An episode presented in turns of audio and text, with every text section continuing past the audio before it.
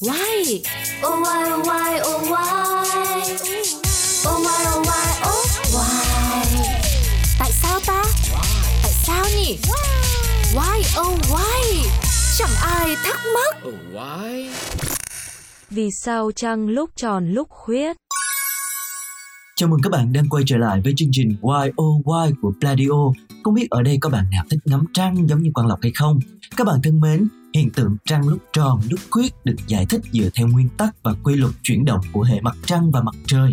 Nó xảy ra rất là thường xuyên, cho nên là đôi khi chúng ta xem nó như là một cái hiện tượng bình thường trong cuộc sống. Tuy nhiên khi được hỏi là tại sao mặt trăng lại có lúc tròn, lúc khuyết thì không phải ai cũng biết. Vậy bạn đã có đáp án chưa? Mặt trăng mà chúng ta nhìn thấy trong một tháng luôn thay đổi hình dạng. Có hôm thì tròn như một chiếc mâm con, có hôm thì khuyết như một nửa chiếc bánh nướng, có hôm thì lại cong như một chiếc lưỡi liềm. Hiện tượng lúc tròn, lúc khuyết là do nguyên nhân gì? Theo người Babylon cổ đại thì cho rằng mặt trăng là một hình cầu có một nửa phát sáng và một nửa tối. Khi nửa phát sáng của mặt trăng quay về phía trái đất thì chúng ta sẽ nhìn thấy trăng tròn. Khi mặt trăng quay cả phần sáng và phần tối về phía trái đất thì chúng ta sẽ thấy trăng khuyết và khi mặt trăng quay phần tối về phía trái đất thì chúng ta không nhìn thấy mặt trăng nữa. Mặt trăng là một vệ tinh quay quanh trái đất. Mặt trăng không phát nhiệt và cũng không phát sáng luôn. Trong vũ trụ tối tăm đáng lẽ chúng ta sẽ không nhìn thấy mặt trăng đâu, nhưng do mặt trăng phản xạ ánh sáng mặt trời cho nên chúng ta mới nhìn thấy nó. Và trong quá trình mặt trăng quay quanh trái đất thì vị trí tương đối giữa mặt trăng, trái đất và mặt trời sẽ luôn luôn thay đổi. Khi mặt trăng đi vào giữa trái đất và mặt trời mặt hướng vào trái đất của mặt trăng không được mặt trời chiếu sáng, cho nên chúng ta không nhìn thấy mặt trăng. Đó là trăng sóc, trăng mới. Hiện tượng này được diễn ra vào ngày mùng 1 âm lịch hàng tháng. Sau đó 2-3 ngày thì mặt trăng sẽ chuyển dịch dần theo quỹ đạo của nó ra khỏi vị trí thẳng hàng với trái đất và mặt trời.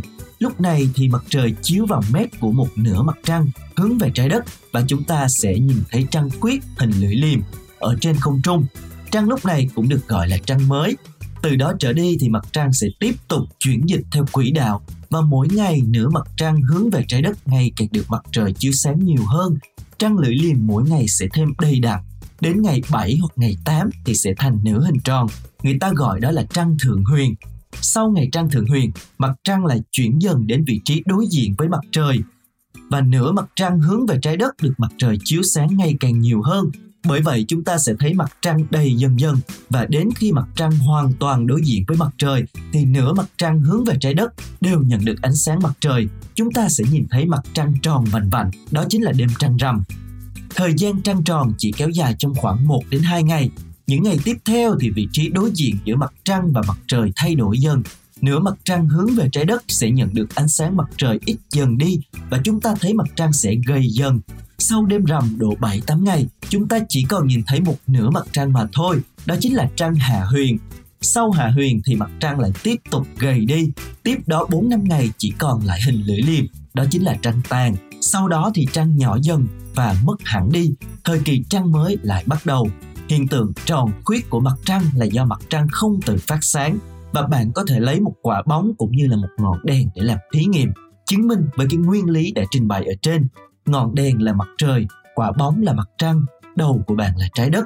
Bạn cầm quả bóng và tự xoay người, bạn sẽ nhìn thấy quả bóng lần lượt xuất hiện, trăng mới, trăng thượng huyền, trăng rằm, trăng tàn, rồi lại trăng mới. Đó là một điều hết sức thú vị.